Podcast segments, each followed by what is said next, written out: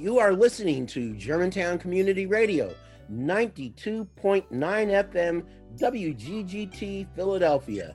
Also online at gtownradio.com. Good evening. This is Cue the Mic. Cue the mic, cue the mic. This is Dr. Norris Jones, not a medical doctor, but you know, a scholarly one. And um, I don't take myself too serious, which is why it's it's the British accent there. It's Dr. Norris Jones. My grandson calls me Dr. Grandmother um, at my request. He's all of four.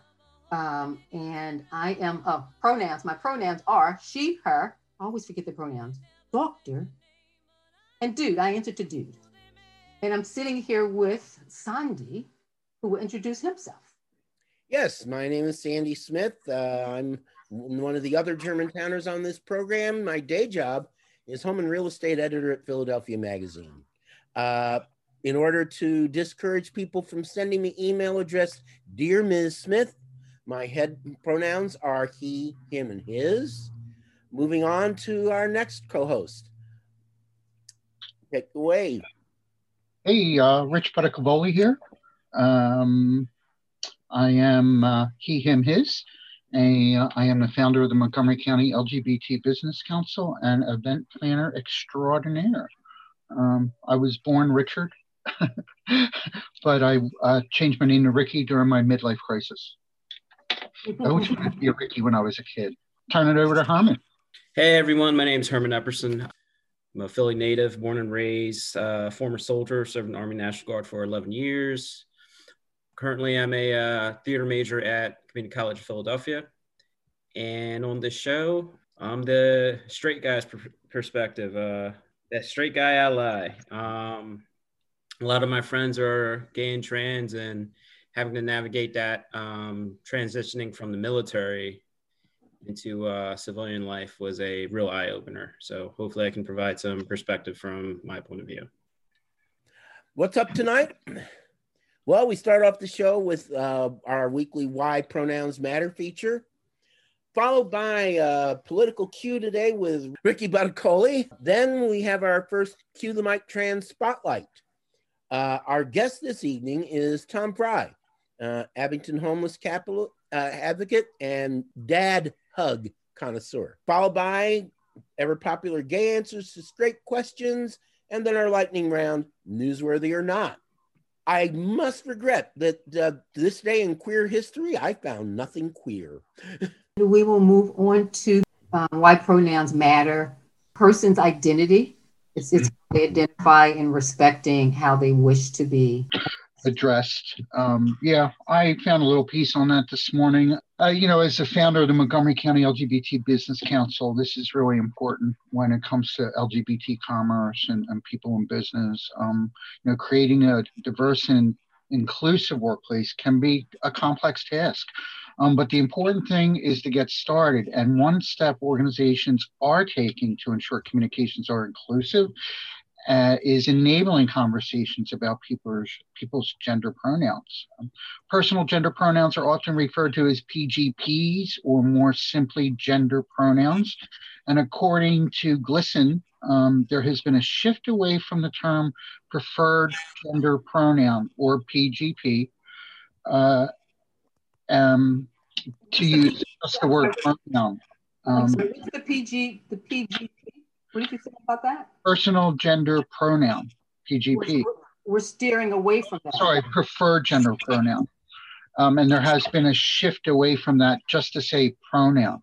This change was made because of a person's pronouns are not just preferred, they're the pronouns that must be used. Um, personally, I'd like to see this become more commonplace in business. You know, I still receive emails um, with people's signatures, they're not using it. Um, even when I walk into Target or you know any retail store, we have folks wearing name tags, and you know it'd be nice to see their gender pronouns. So that's all I have on um, why pronouns are important. That's that's fabulous. That and, and this is information that's always evolving. It's always happening. Um, so it's important to keep up with that. Um, we have a new segment that we're going to start um, this week. There goes the um, and we need to have like a jar every time someone says um. The cue the mic trans spotlight. And this week on the Trans Spotlight, this is very new for us. Um, we had a meeting and it just kind of came out of a meeting, but we wanted to make sure that we were addressing for things specifically in the trans community. So the spotlight this week is on the book, I believe it's for preschoolers, I Am Jazz. Um, this, I actually got this as a wish list item for my daughter-in-law for my grandson. And when I brought it up in the meeting the other week, so many people knew about this book. So many people knew of jazz or met jazz or her mom. So this book was written when Jazz was, what do you say, five or six years old, maybe? Yeah. I haven't read the book, but I do remember seeing the show many years ago, and it, it just really warmed my heart. And I, I think that show really helped parents come to terms with their child right. when they saw this show. So kudos to Jazz on that. And so we actually had our guest from last week, Chris Nelson, and she said that she met her um, the Trans Health Conference in Philadelphia every year.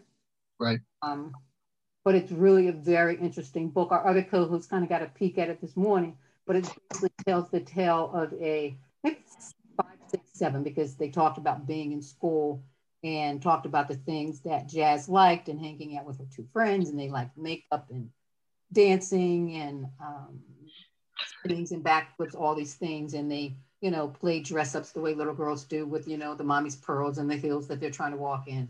And then there's one page where Jazz says, We're best friends, and correct me if I'm wrong, but I'm not like the two friends, and I'm stuck at names. We're gonna call Mary and Sue. He talks about how she has a boy's body, but a girl's brain and she talked to her mom and dad and i could totally relate to that. Yeah uh, so she talked to her parents and they eventually took her to a doctor. I'm going to say eventually but they went to a doctor. Because she was allowed to wear what she wanted to wear in the house but it became challenging going outside and how jazz didn't like when they went outside in public. He had to dress with the boy as a boy and when they went to the doctor the doctor told told him, and he said, she said that she heard the word trans brought up, and she said, I'm a transgender person. Uh, and that was just, it was, just on that level. Well, this is a great book, um, I think, um, for kids to be able to pick up or parents. You know, one of the things I do as an advocate here in Montgomery County is to try to get this stuff in libraries. So I'm going to mm-hmm. make sure I contact um, you know, my library here in Lansdale, and I have a, a relationship with the North Wales Public Library, you know, making oh, wow. sure books get in. Yeah. Um, it's something that I've done before. Um, I've um, introduced them to all types of LGBTQ um, books to have, you know, in their library. Uh, so, um, but. You know, and I never thought about how different types of books get into libraries. So I guess it is something that sometimes we have to request as citizens. Uh, yeah, absolutely. And, you know, I never thought about it until I um, inadvertently got involved with my local library. So, right, wow. Uh, I, I had found that I had been going to um, LGBTQ conferences and I had all this material and I would pick up extra copies and right. throw it out. I'm like, you know, what do I do with this? Right. So I turned it over to my local libraries. Right. And I understand that the book was banned at some point or it's still banned? Yeah, that that's uh, unfortunate, and um, these are the kinds of things that need to be brought uh, attention to in local municipalities so people can get out there and protest. Just like here in Lansdale, and I think Tom, you showed up that day um, when we had drag. What was it called? Drag um, story time and um, there was a huge protest that drag queens were reading to children. Um, I, have uh, seen that in the news. I've really seen that in the news where it's drag. Uh, that's more about gender expression. Yeah, I've heard about that too, and not just in Lansdale. That, that's, yeah. Wait a minute, didn't the drag queens in Lansdale read at Round Guys Brewing? Well, they they have a show at Round Guys Brewing. That's what I thought. But it was um, another, I guess, um, I guess you could call him a drag queen. He's actually straight. He went by the name of Antichrist. Oh, right. And um, but he enjoys. Uh, this is entertainment for for. Remember, there's a difference between a drag queen and a cross dresser. Drag queens are purely entertainment. Um, my understanding. Um, cross dressing is a whole different thing. Um, so yes, um, this happened in in Lansdale. He he does. Um, Antichrist had done some entertainment at Round Guys, and then um, decided that he wanted to do a drag queen story time at the Lansdale Public Library. Folks heard about it.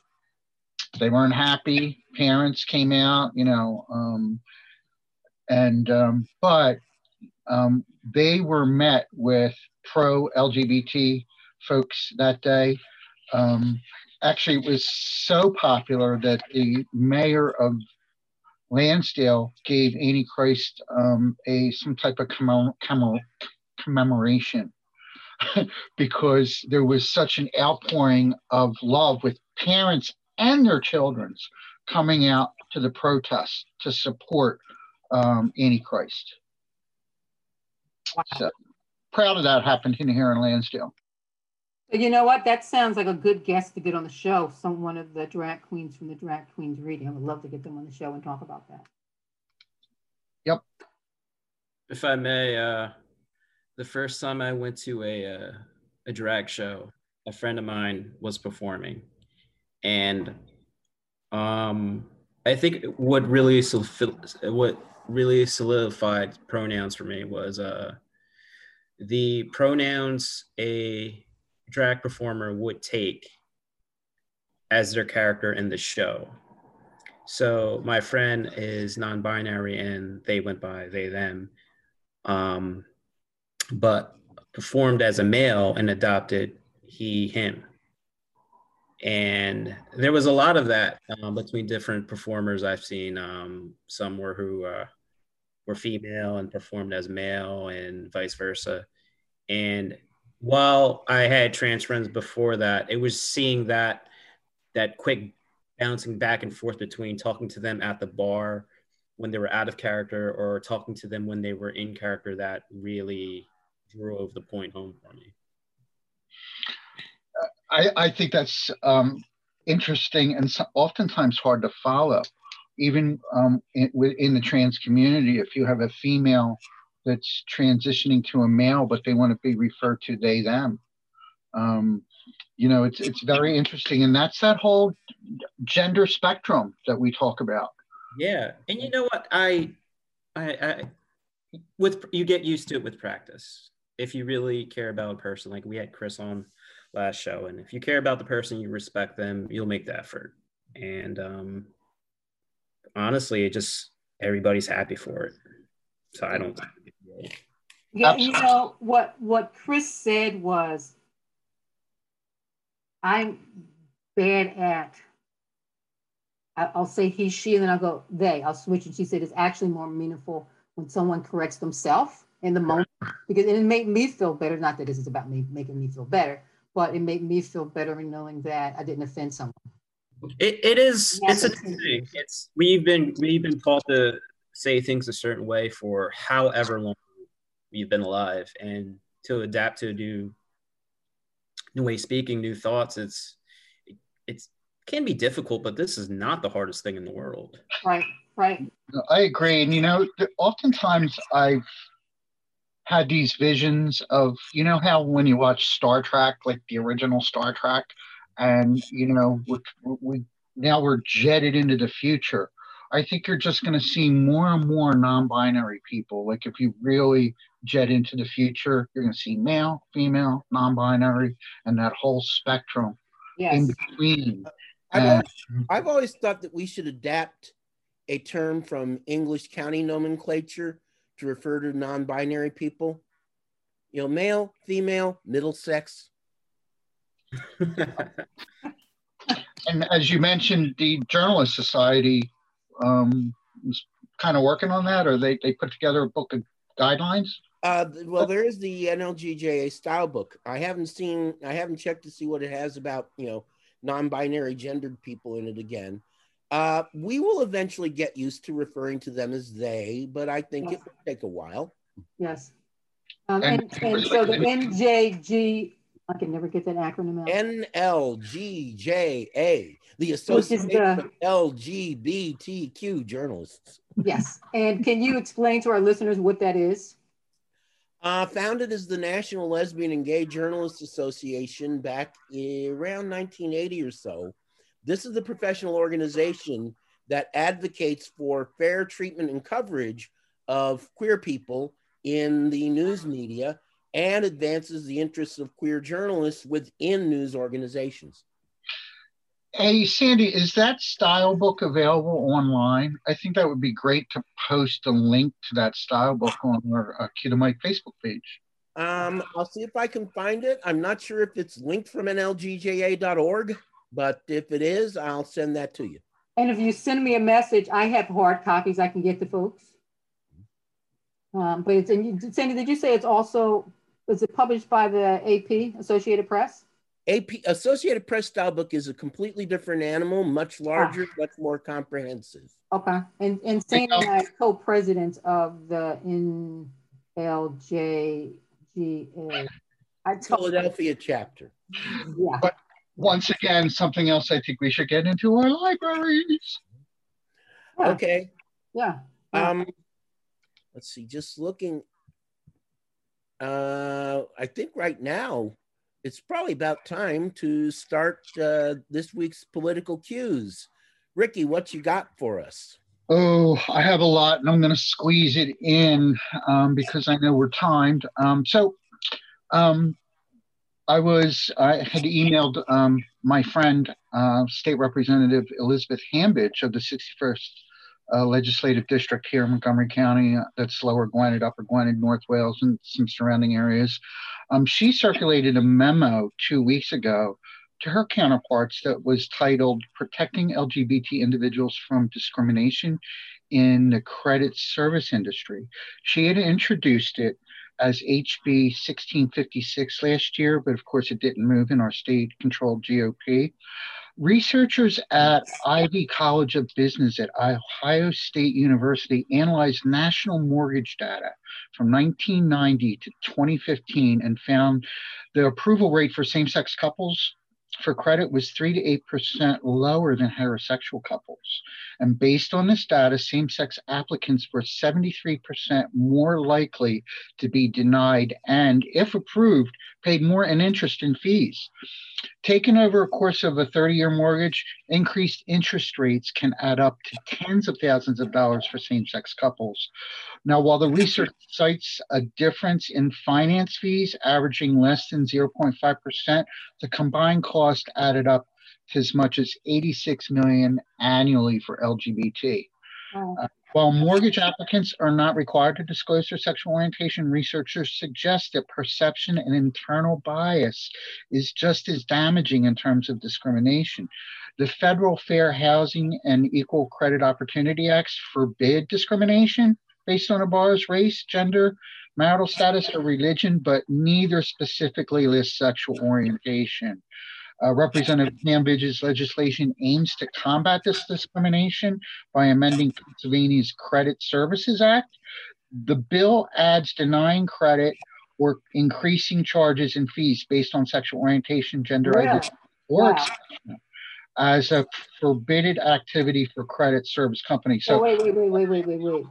Um, I know that there's redlining for urban neighborhoods when it comes to pricing or car insurance and stuff, but there's there's something out there now because you're LGBTQ?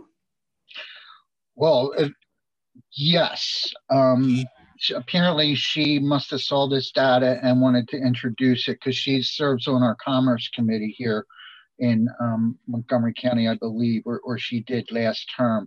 I'm just wondering now that President Biden has signed an executive order protecting LGBT folks, whether this legislation is necessary.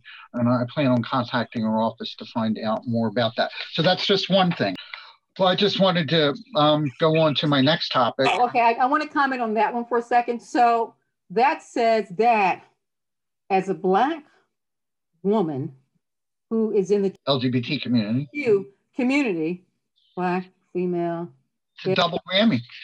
Oh, yeah, it's like triple. Um, okay, I'm, i just wanted to know where I stood. You know, it helps to know where you stand. Got you there, sweetheart. We gotta, you know, get out there and and um, you know keep up the good fight.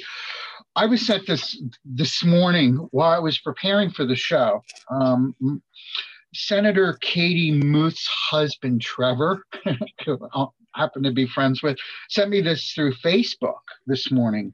Um, she had posted this to her page. It is with a humble heart and deep respect that I accept the position of chairwoman of the LGBT Equality Caucus, along with uh, Representative Brian Sims. So the Pennsylvania LGBT Equality Caucus is a bipartisan and bicameral caucus um, made up of members of the General Assembly, Assembly who advocate for equality for LGBT and Q residents. Um, they organized in 20, and well, they have organized uh, a new legislative session um, with Representative Brian Sims as the co-caucus chairman um, with Malcolm Kenyatta, and and now Katie is serving on this committee as chairwoman.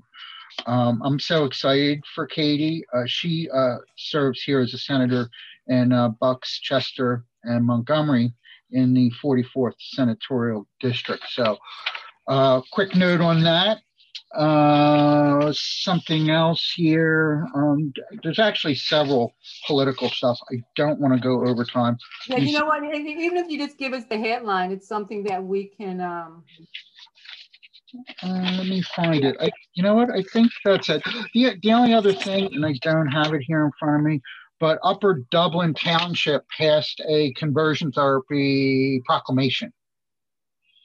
Um, it is not an ordinance, but they made a proclamation that they are now for um, uh, conversion therapy. So I commend them on doing that. That's my friend Christine Bradley. Um, I believe got that started along with um, um, um, Ellen Toplin, uh, who is a. so Ricky, you, are in Montgomery County, is that right?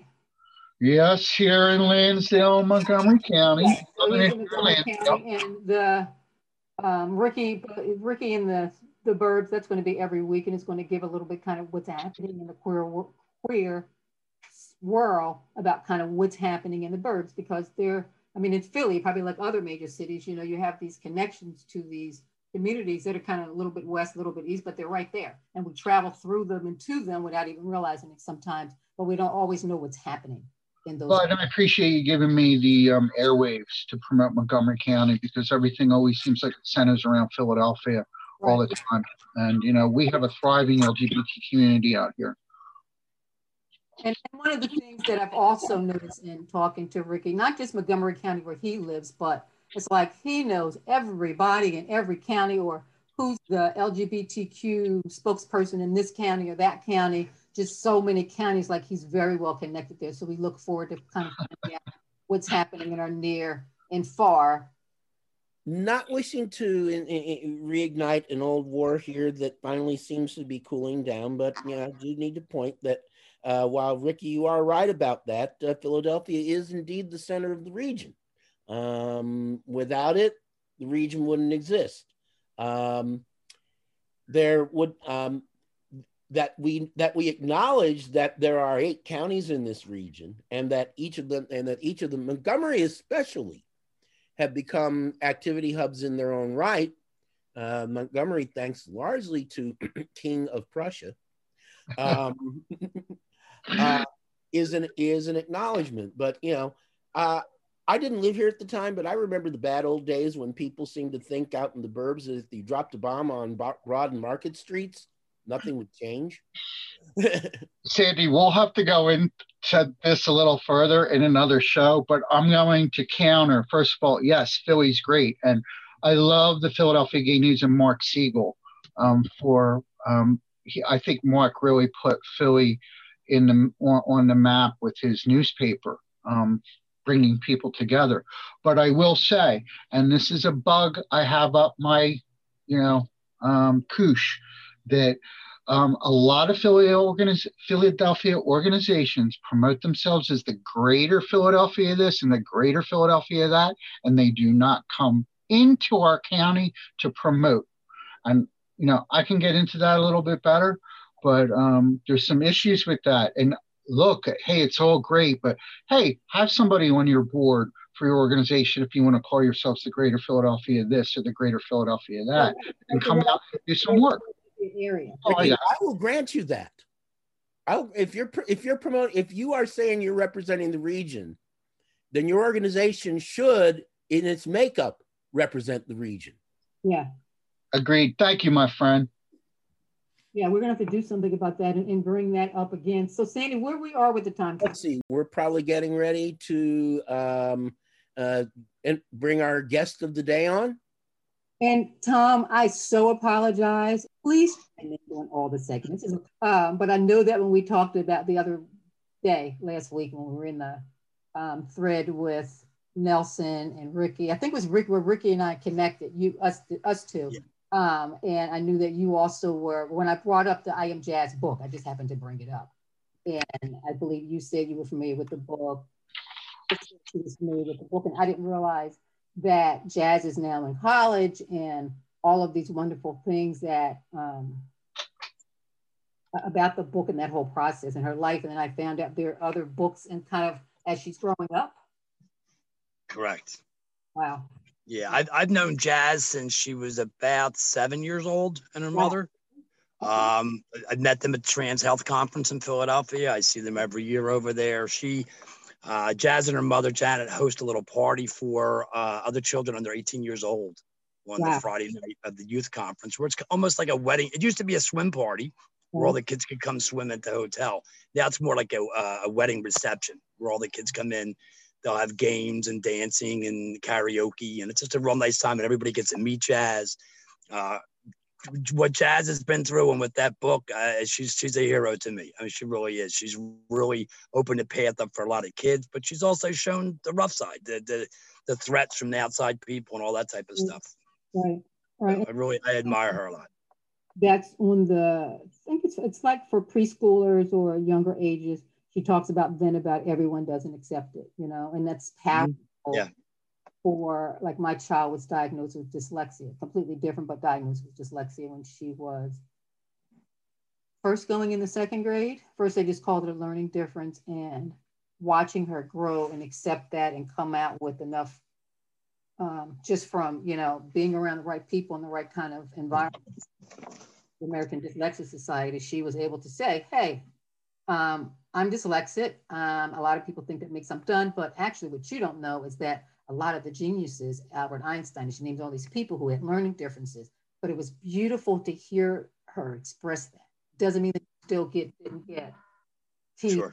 You know, she was different, or you know, she didn't fall under the norm, and she went to a different type of school. Um, but it was a wonderful thing when your child gets to that level. Um, so I can imagine what that was like for family and people who knew her back then. Yeah, and Jazz, you know, Jazz has brothers also who were extremely supportive the entire time. Older brothers. Yeah, they, they her family's is really amazing. They, they really, they, they really walk the walk. Wonderful. She's in college now, I understand, right? Yeah, yeah. They, I don't know if she's taking a little break right now after her surgery. She did have some problems. Okay. Um, she had her surgeries two years ago. She seems to be on the mend and doing much better, but I'm not sure if she's in this semester or not with the COVID and everything.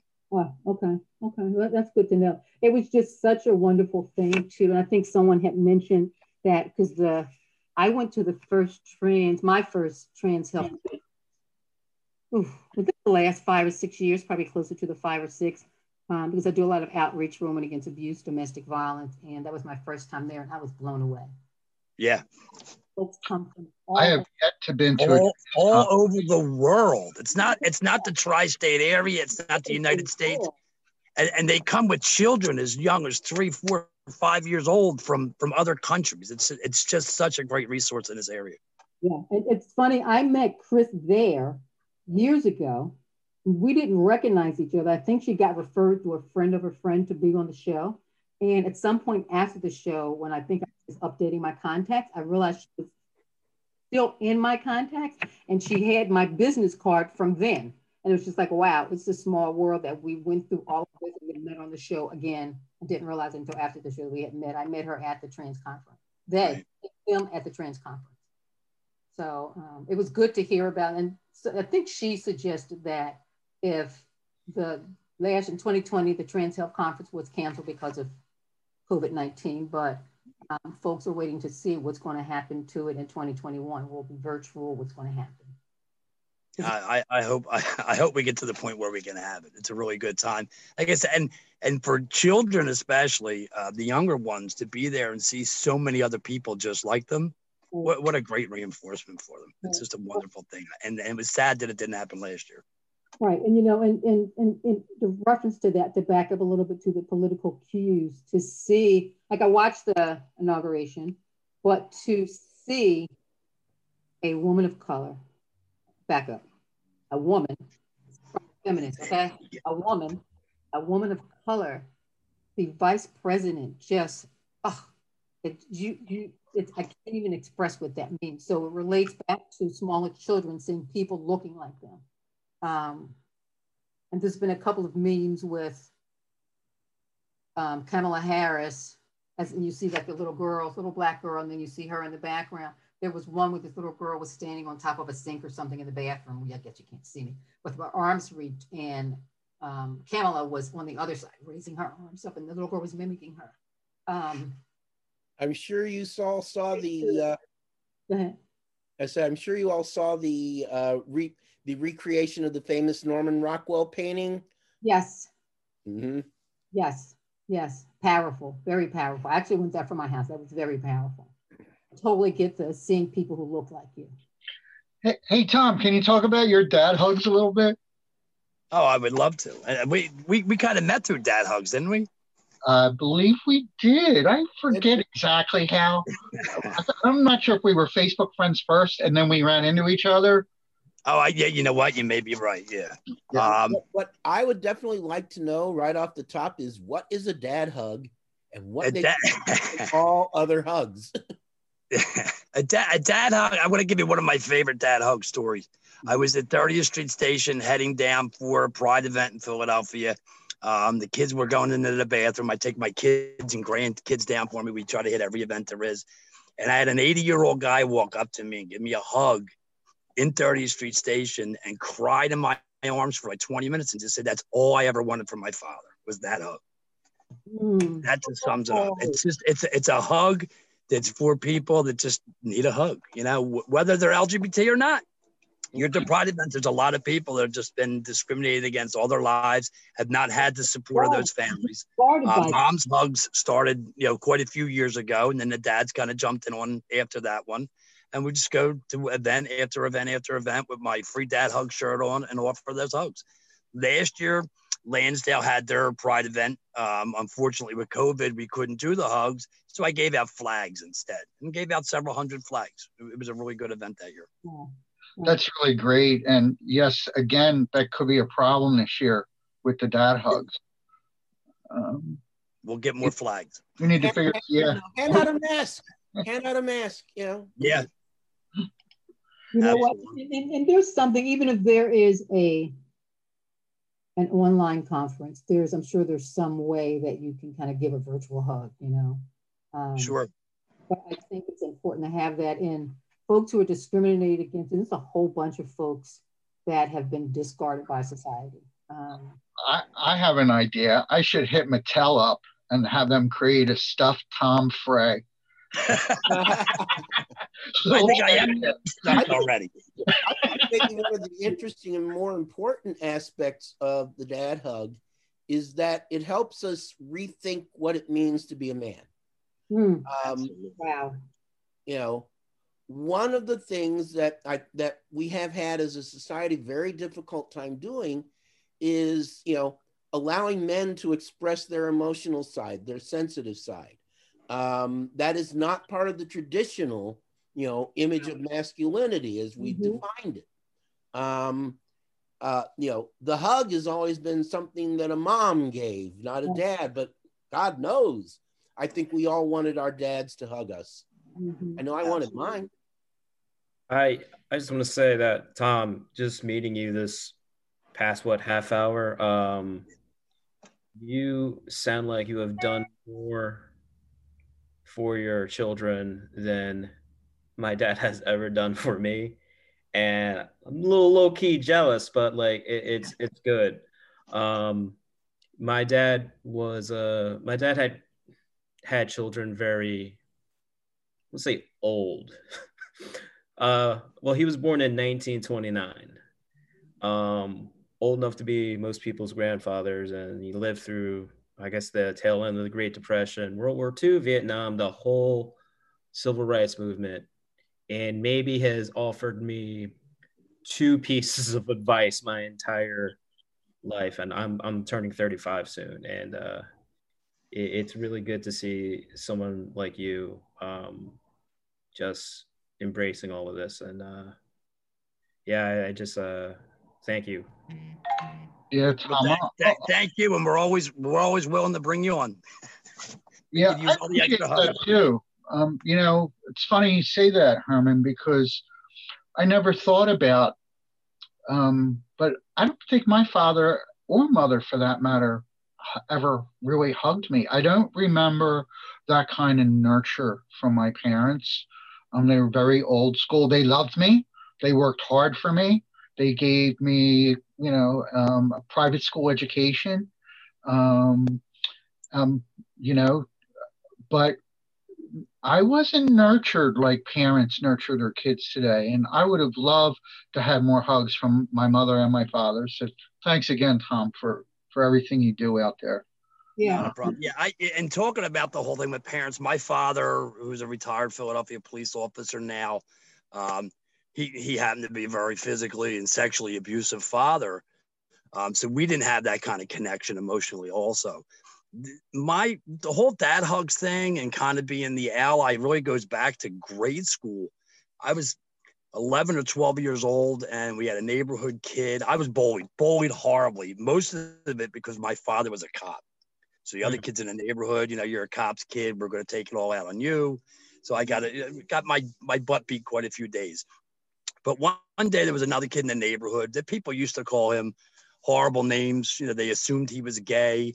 Um, and I and to this day I don't know whether he was or wasn't, but he was called those horrible names. And there was one day where the the, the king bully in the neighborhood came up to him and walked up and just spit on him and, and I'm standing there and I looked at looked in his face and then he looked back at me and I thought, man, I gotta, you know, I'm gonna stand up to this. I, I gotta try to help this kid out. And I froze. I did nothing. And the boy looked over at me. He's like, "What are you gonna do?"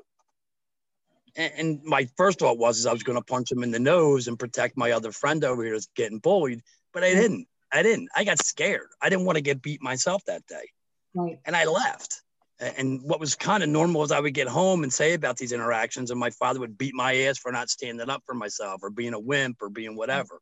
Right. And that really kind of changed me when that event happened. Um, I never, never stepped down again whenever he was being bullied at that point. I just, that look in his face when I got scared and turned and walked away, I'll never get out of my head.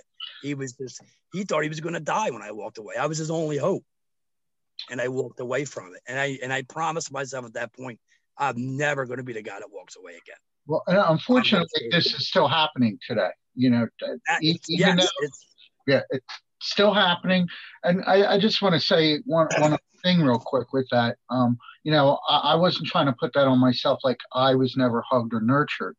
Um, I I think there's a lot of folks out there whose fathers, you know, just don't hug their kids. They they're they're there for their kids and everything, but I don't now maybe today's a little different. I think that we have a new generation of parents that are emerging, but you know, g- guys in their 50s and 60s, I might be curious to see how many guys in their 50s, 60s, 70s, and 80s really hugged their kids. Um, and and mothers for that matter too. Yeah, I'm in Yeah, I'm, not- I'm still in therapy over the mother thing. Yeah. Oh yeah, I mean, Still there. It's actually tabled. Like, yeah, we couldn't go there right now. no, yeah, same thing for me. Um, uh, similar background to you, Ricky, but you know, um, my parents were just enough, were just around enough to be present. I'm going to say doing the minimum amount. And, you know, I was fortunate um, than some of the other kids I know. You know, I, I did end up going to a Catholic school for uh, high school, but you know, I physical physical contact, affection was never really a thing. But like my mom and dad, they always fought, threatened divorce, and my dad was Muslim and my mom was Catholic, so it was like living in the Crusades. And wow. I'm adverse to religion now, but um, yeah, I mean, there was a there was a level of homophobia um, growing up from both sides, and don't even just the idea of someone being trans was not even I can't even imagine what that would have been like. Herman, can I ask what Catholic school you went to? Because I, I, I, went through the parochial school system. I Same went here. to St. Therese in Mount Airy. It's now closed. And I graduated from Cardinal Dougherty in 2004. Uh, I'm, I'm, I'm, I'm 1986 Dougherty. Nice. I was, you graduated when I was born. Awesome. oh, I've heard that before. Yeah, right. um, I, I went to Archbishop Kennedy. Uh, I was asked kindly to leave in my junior year. And then I, I went to, that's a whole other story. Funny. I'm not sure I can tell it on the air. Okay. Um, oh, really? I think you've heard that story, Tom. Um, but uh, uh, I ended up at Bishop McDevitt. I used to take the train um, from Ambler to Glenside and walk. Um, and it was, um, I'm actually glad I, I, that happened to me because uh, I met a whole new set of friends. And you know me, the community connector, I introduced all my friends from Kennedy to my folks from Bishop McDevitt, and I had myself, you know, the best of both worlds. So yeah, I love our Catholic school memories. I often wonder how I turn out if I, I went to public school. I might have been a, a bigger bad I, I, I, I have always hated Catholic school myself. Come on, Tom. Hate's not in our vocabulary. It's strongly dislike. I, I despise I despise going to Catholic schoolhouse. That one. I, I did I was not a big fan of their teachings, and I strayed from the Catholic Church for many all churches for many many years. Um, and recently, my wife had got me back into a, a truly all accepting Catholic church in Flourtown. So that's really changed a lot of things. Do I have time um, to tell you my story to how I got kicked out? Yeah, you have time. Let's. let's I'm sitting. I'm sitting on my stoop one day, minding my own business. My friend Bonnie, who lived across the street, came over and said, "Look what I found in my brother's bedroom." And they they were Hustler magazines, and Hustler did a pictorial of priests and nuns. oh, oh. I, I said, I have an idea. It was one of those I Love Lucy moments. And this was before we had scanners. I ran upstairs, got my yearbook, we went over to the Wissahickon Valley Public Library. I photocopied the cameo shots of the faculty and came home and cut their heads out, pasted them on the pictures, um, bought rolls of scotch tape. The next day, my friend Jimmy, who was a senior, um, picked me up. I didn't have to take the, the bus that day. Um, so we we headed over to the B field in Conshohocken and we were blowing a couple joints before we went to school, and I handed these out um, to my friends, and we, of course, were late for school that day. and so when we arrived at school, everyone had been in class, so we put these up in the stairwells, and it was little gridlock in the stairwells that day. And um, between classes, uh, a teacher saw me with a roll of scotch tape and backed me up against the wall and said, What do you have there? And I had one more picture folded up into a very small square. And as he backed me up, I stuck it down my pants. and um, it was down to the disciplinary office. And that was how I got ousted from Archbishop Kennedy. uh, to quote Maude, God'll get you for that. I was uh, going to say real quick that my last few years at uh, Cardinal Dougherty um, was eye opening because at least some of the priests I had for teachers were actually really accepting about um, uh, topics of sexuality. I we had um, I know we had one student who was a lesbian and he was out and you know you you'd expect the typical you know hate and guilt they would um, they would display for people who were um, gay or anything like that. And um, no, they were really accepting. It's like you know that's the way God made you, and it's like oh okay, that's. Um, and then like the other thing that was kind of funny was um, so you know generally uh, Catholics are against contraceptives, so you know abstain, abstain, abstain. They actually said, "Hey, we know you guys are going to have sex. We would like you to not do that and wait till you're married." But let's be real, you're going to do it anyway. So please make use of the condoms that are in the nurse's office. They are free. Wow. Yeah, great. I was, yeah, I was actually blown away because then I would go to church services with my mom at different parishes, and it was like, okay, uh, I can't reconcile how this group is more liberal, I guess, and the other group is more conservative, but they're the same group, whatever. Wasn't for me. I, I, I just want to share one more thing off on that, uh, going back to Catholic school. So about 20 years ago, I'm coming out of the 2-4 club, which is now where, and as I'm walking out at, what was it, 4 a.m., who walks out behind me? And I'm not going to mention his name, but was one of my teachers at Archbishop Kennedy, dressed in full leather. Nice. and I said, Is that you? And I was with a buddy from high school. Um, and so we're friends to this day on Facebook. After that, I miss Voyeur. my friend Frankie Morelli, God rest his soul, was the longest bartender uh, tenure. I remember person. Frankie myself. Uh, I used to be a regular at Pure Pink when Natasha was holding forth with karaoke nights. He would always greet you when you came in at 10:30 with "Good morning." Uh, I know Frankie. Our, There's our- a Facebook group you might want to join called Frankie's End of the Bar. ah, I think I might be on it. I, I always wish him a happy birthday every year. Um, but Frankie was wonderful and he was a DJ. And whenever I couldn't think of music, because when, when I ran the gay bar in Montgomery County, um, I had Frankie come up and spin. Because not only was a bartender, but he was a DJ, as you know. And um, whenever I couldn't think of a song, I would call him and sing it to him. And he'd say, Oh, and, and he'd, he'd have the title and the artist for me. miss, miss that, miss him so much, uh, as many of us do. Indeed. We got to do gas Q now. Okay, so this segment is for straight folks or allies or anyone out there. It's a, it's an opportunity to ask the question that you always wanted to ask a gay person. It's meant to be ed- educational, sometimes innocent, in, innocent enough questions, but sometimes they're rude and, and, and intrusive. The question is: Are gays are gays turned gay because of their sex because they were sexually abused? I can't believe that question was asked. Yeah, But- you'd be surprised. But I, I- but I, I think a lot of gay men have been sexually abused. Fr- From the straight guy, I was sexually abused for years as a child, and I'm straight. So uh, I'd say it's not. I'm looking at Herman. He has this look on his face. He unmuted his mic and he has this look on his face like there's guys. It's Oh, always wonderful to have the ally because they always give you the.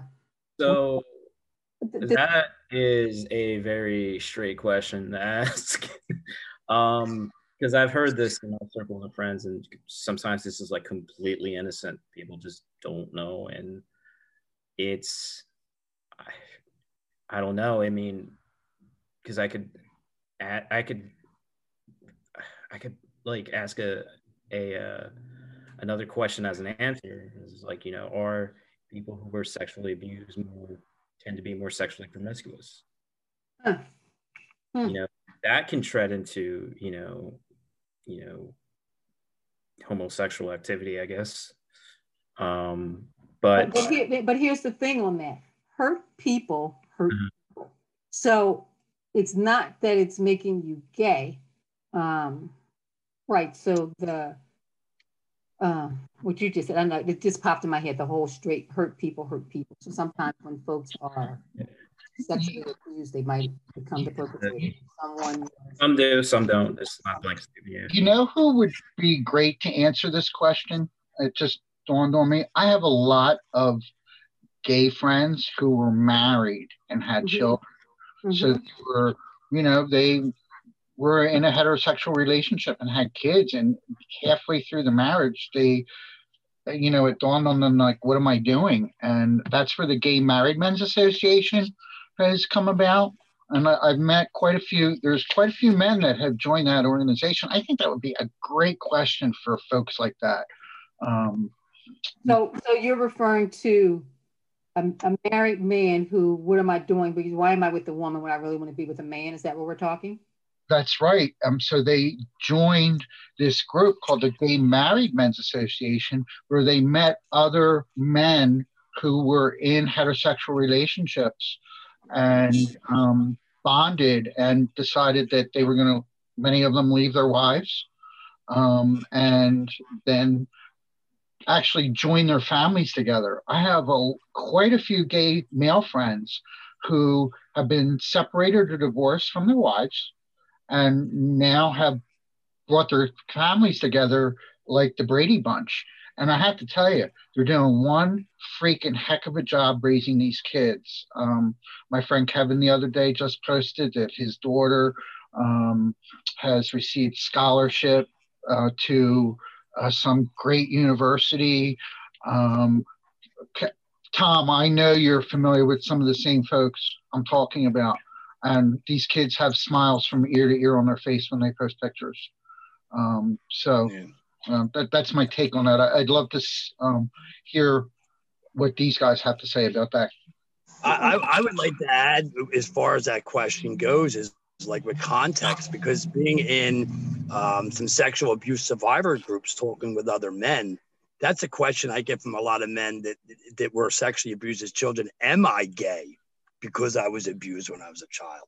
Right. So is the person asking, do you become gay from being abused, or is the person asking, do they feel that they may be gay or not sure because they were abused? So, but listen to listen to the third and fourth words. Are gays turned gay? Did they did you turn gay because you were sexually abused? And that goes back to you you're not turned gay.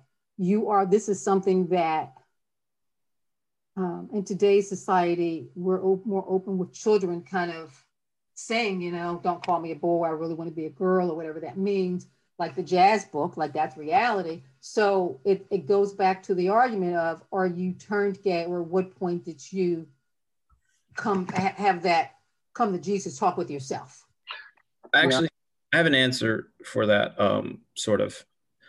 Um, because this is a conversation I had many years ago and uh, with some someone else, and the conclusion we came to that, all right, it is this is going to get kind of dark, but let's say you were sexually abused by someone of the same sex, um, and you have all the trauma that goes on with that, but later down the line, you figure, hey, I actually like same sex of whoever you know besides the fact that you were abused by someone from same sex but it came down to maybe that was always your inclination and your first time was just awful Mm, yeah. Yeah. so it, it's not about i would say it's not about turning gay but um you know we do we did mention that it's kind of a spectrum and like you go into things you fall out of things as you get older but i don't think there's like oh you know this happened so i press the gay button i don't think that's a thing but Yeah, there's, there's, we, we need to continue this conversation um, on our next show. Um, I want to make sure before we go and on to our next segment, this is really important. My Ricky and the Burbs segment. The Saga Community Center, located in Hapo, is holding their first annual Bucksmont Pride Festival on Saturday, July 10th. Uh, this is long overdue. Um, I actually stepped off as president of the Montgomery County LGBT Business Council to pursue forming another 501c3 here in Montgomery County to put on a Pride Festival. I'm happy I don't have to do this anymore. I'm actually thrilled that Saga is doing this. Um, they're looking uh, for some seed money, about $20,000. They have a GoFundMe page. I think Tom and I both donated. I saw a Dad Hugs donation on there, brother. Uh, thank you for that. Um, so, um, you know, no word yet on if Lansdale Pride is going to be having their Pride Walk this year. I certainly hope they do that because I have an event off of that event. I don't know if I'll be able to do one with the Hatfield, Hatboro, Hat, Hatboro Pride Festival. Um, but I love a parade and I love a festival. And um, Montco is a big county, so to have two festivals like this would be awesome. Back to you, Sandy. Thank you for letting me get that in there. All right. it's time for our lightning round now, newsworthy or not. Uh, we're going to have a little quick route read of some interesting stories in the news, and y'all got to react fast. Like two snaps up, child, please. um, you know, hated it, that. Uh, initial reaction is not a lot of conversation. These are stories that have happened in the world, and we get, didn't get a chance to bring them up. So um, I have something for newsworthy or not. Remember your first reaction. You guys, a lot of you last week did. It was like, what? Who? No. Um, so the one I got this week is by Dr. Rachel Levine, first transgender cabinet nominee. And if she's elected, she will become the highest ranking openly transgender person to serve in government. Good. Confirmed, not nominated, but yes, two snaps up. RuPaul contestant Gottmik is the first trans masculine openly transgender male contestant. On RuPaul's Drag Race? Yes, yes, like last week. So it made history because he mentioned that during the show, his castmates didn't even know. And he talked about having his top surgery. Wait, wait, wait, wait. He's trans F to M dressing as an F, right? Yes, first trans man. Oh boy, talk about a gender bender. Male contestant. talk about a gender bender. I want to turn into that episode. I, ha- I haven't been watching uh, Drag Race, but I miss it. He, he, he, she. So in drag, I found this interesting. In drag, she, her are the pronouns. Out of drag, it's he, him, and that was made clear. Um, like what I mentioned earlier, yeah. Yeah. I have a uh, item from the news of the weird. Um, a couple in Sherbrooke, Quebec, were each fined $1,500 on January 9th when police spotted the pair walking outside about an hour after the city's 8 p.m. curfew with a husband wearing a leash, CTV News reported. Ah. The city's curfew allows for dog walking after 8 p.m., but police rejected the couple's claim that they were following the rules. I didn't get dog walking from Matt at all. My me someplace else. Like, they're, they're probably part of the whole S and M world, and wanted he wanted to be humiliated like that. I that's all I can think there, possibly. My one word reaction would be woof. Yeah, right. Gotcha there. I I have something real quick. Um, you, you know that My Pillow guy. Uh, the My Pillow CEO says retailers have dropped the brand amidst his baseless uh, baseless voter fraud claims. Um, so folks like uh, Wayfair, Bed Bath and Beyond, Kohl's, they're all dropping this guy's products, and and um, he's he's really upset about it. So um, I, I just love that. Um, I in the car and did a fist pump, going, "Yeah, take that." Yeah. Well, Walmart, Amazon, they're they're all um, they stopped stocking my pillow. They're they're afraid uh, they're going to be stuck with stock. Come to think of it, I haven't seen any ads for that product on MSNBC in the last week or two. Praise God. I, I, I never I used to walk away when I when I see the guy. Sometimes the trash takes itself out. that note, on that note, Tom, we will end. Sometimes the trash takes itself. Uh, could not have said it any better. Yeah. This concludes another week of Cue the Mic. Herman, can they find our podcast? Oh, we can find the podcast on Amazon, Spotify, the Google Store, iTunes, and if there's anywhere else that you'd like to find us, let us know. Bye, y'all. To the beach, y'all. Thank you. See you More later. coffee. Thanks, and thanks, Tom, our guest, and Sandy, take it away. You have been listening to Cue the Mic on Germantown Community Radio. 92.9 FM WGGTLP Philadelphia and online at gtownradio.com.